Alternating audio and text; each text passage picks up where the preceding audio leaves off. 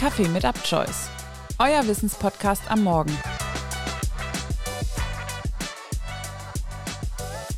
Herzlich willkommen zurück zu einer neuen Ausgabe von Kaffee mit Abchoice am Mittwoch und damit begrüße ich euch zu einer neuen Ausgabe aus dem Bereich der Natur und Nachhaltigkeit.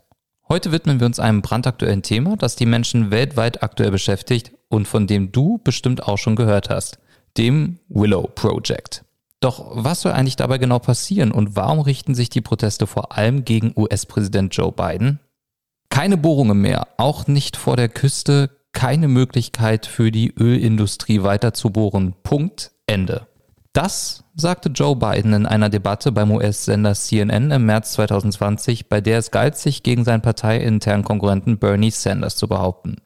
Mit Erfolg. Ein Monat später zog sich Sanders aus dem Wahlkampf zurück und Biden gewann bekanntermaßen die aus vielen Gründen denkwürdige Wahl am dritten November zweitausendzwanzig gegen Donald Trump und wurde neuer Präsident der Vereinigten Staaten von Amerika. Soweit so gut, doch Bidens Nein zu den Bohrungen ist mittlerweile Grundlage einer hitzigen Debatte um das Willow Project. Wir springen derzeit nun fast auf den Tag genau drei Jahre nach vorn und befinden uns am dreizehnten März zweitausenddreiundzwanzig. Das Vorhaben des U S-Konzerns ConocoPhillips, in Alaska in den kommenden Jahrzehnten nach sechshundert Millionen Barrel Öl auf drei Ölfeldern zu bohren, wurde von dem U S-Innenministerium genehmigt. Ein Barrel entspricht übrigens exakt hundertachtundfünfzig Komma achtundneunzig Litern. Rechnet man das mal sechshundert Millionen, ergibt das fünfundneunzig Milliarden dreihundertzweiundneunzig Millionen dreihundertsechsundsiebzigtausendneunhundertsechsundfünfzig Komma acht Liter. Und nach genau so viel Öl will ConocoPhillips bohren. Dabei waren die Pläne von ConocoPhillips noch weitaus größer und waren von der Regierung von Bidens Vorgänger Trump bereits genehmigt worden. Nachdem ein U S-Gericht zweitausendeinundzwanzig das Vorhaben aufgrund einer Umweltverträglichkeitsanalyse gestoppt hatte, kommt das Willow Project mit in Anführungszeichen nur drei Ölfeldern daher. zweihundertneunzehn Bohrungen will ConocoPhillips nun durchführen. Die Lebensräume von Gelbschnabel-Seetauchern und Eisbären gelten als akut gefährdet. Die Bohrungen sollen bis zu zweihundertsiebenundachtzig Millionen Tonnen C O zwei produzieren. Diese Summe wirkt kaum vereinbar mit den Pariser Klimazielen, die eine Halbierung der Treibhausgase bis zweitausenddreißig und eine Senkung auf null bis zweitausendfünfzig vorsehen. Die Biden-Regierung untersagt zwar nun die Bohrungen in weiteren Teilen Alaskas und dem übrigen Festland, doch medial wirkt es wie ein schwacher Versuch, das eigene Gesicht zu wahren. Doch wofür all das? ConocoPhillips gibt an, dass der Plan sei, bis zu fünf Bohrstationen für insgesamt zweihundertfünfzig Ölquellen zu installieren.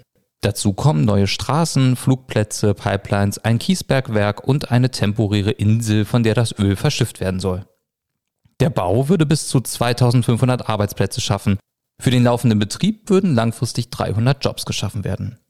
Durch das in den U S A geförderte Öl winken dem Staat Steuereinnahmen laut ConocoPhillips zwischen acht und siebzehn Milliarden U S-Dollar. Die Begeisterung in weiten Teilen Alaskas ist groß. Doch in unmittelbarer Nähe des Willow Projects liegt das fünfhundertfünfzig Einwohner Dorf Nuiqsut. Die Einwohner hatten der U S-Regierung in einem Brief mitgeteilt, dass die Sorgen der indigenen Anwohner ignoriert worden seien. Zum Beispiel betreffend der Karibu-Herde am Tashik-Park-Lake, deren Lebensraum durch die neuen Straßen zerschnitten werden würde. Die Herde und ihre Jagd sei für die Bewohner von Nuiqsut jedoch überlebenswichtig. Im März zweitausendzweiundzwanzig war er bei einem Nachbarprojekt Methan ausgetreten. Eine Vielzahl der Arbeiter und einige Bewohner von Nuiqsut mussten das Gelände verlassen. Betreiber des Projekts war übrigens, genau, ConocoPhillips. Und es lohnt auch, einen Blick auf die Gesundheit der Bewohner in der Region zu werfen. Schon jetzt seien unter den Inuit, den Ureinwohnern, die das Gebiet bewohnen, seien chronische Erkrankungen, Krebs- und Atemwegserkrankungen verbreiteter als im Durchschnitt der Bevölkerung und lokale Jagd- und Fischereigründe seien schwer geschädigt. Keine Geldsumme rechtfertigt die Kosten für die lokale Bevölkerung und den Planeten, schreibt die indigene Umweltorganisation Surveying Inupiat for a Living Arctic, der übrigens auch die Bürgermeisterin von Nuiqsut angehört. Doch das Gelände, wo das Projekt entstehen soll, liegt im Naturschutzgebiet National Petroleum Reserve Alaska, kurz N P R A, und gehört dem Staat. Allerdings hat es der texanische Konzern ConocoPhillips bereits seit neunzehnhundertneunundneunzig gepachtet. Das N P R A ist fast so groß wie Ungarn und liegt nur wenige hunderte Kilometer vom Polarkreis entfernt. Es ist das mit Abstand größte Ölreservat der U S A.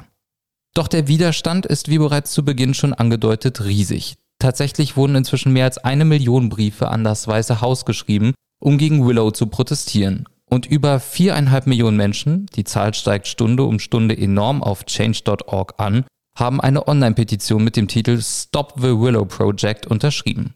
Den Link dafür findest du wie die restlichen Quellen wie immer in den Shownotes. Außerdem wird erwartet, dass zahlreiche KlimaschützerInnen rechtlich gegen die Genehmigung des Willow Projects vorgehen werden. Für die U S A würde die Umsetzung des Willow Projects eine größere Unabhängigkeit im Energiesektor bedeuten, da die Vereinigten Staaten noch stark von Öl abhängig sind. Im Dezember zweitausendeinundzwanzig importierten die U S A beispielsweise aus Kanada, Mexiko, Saudi-Arabien und Russland Öl. sieben Prozent der Ölimporte der U S A kamen zu diesem Zeitpunkt aus Russland.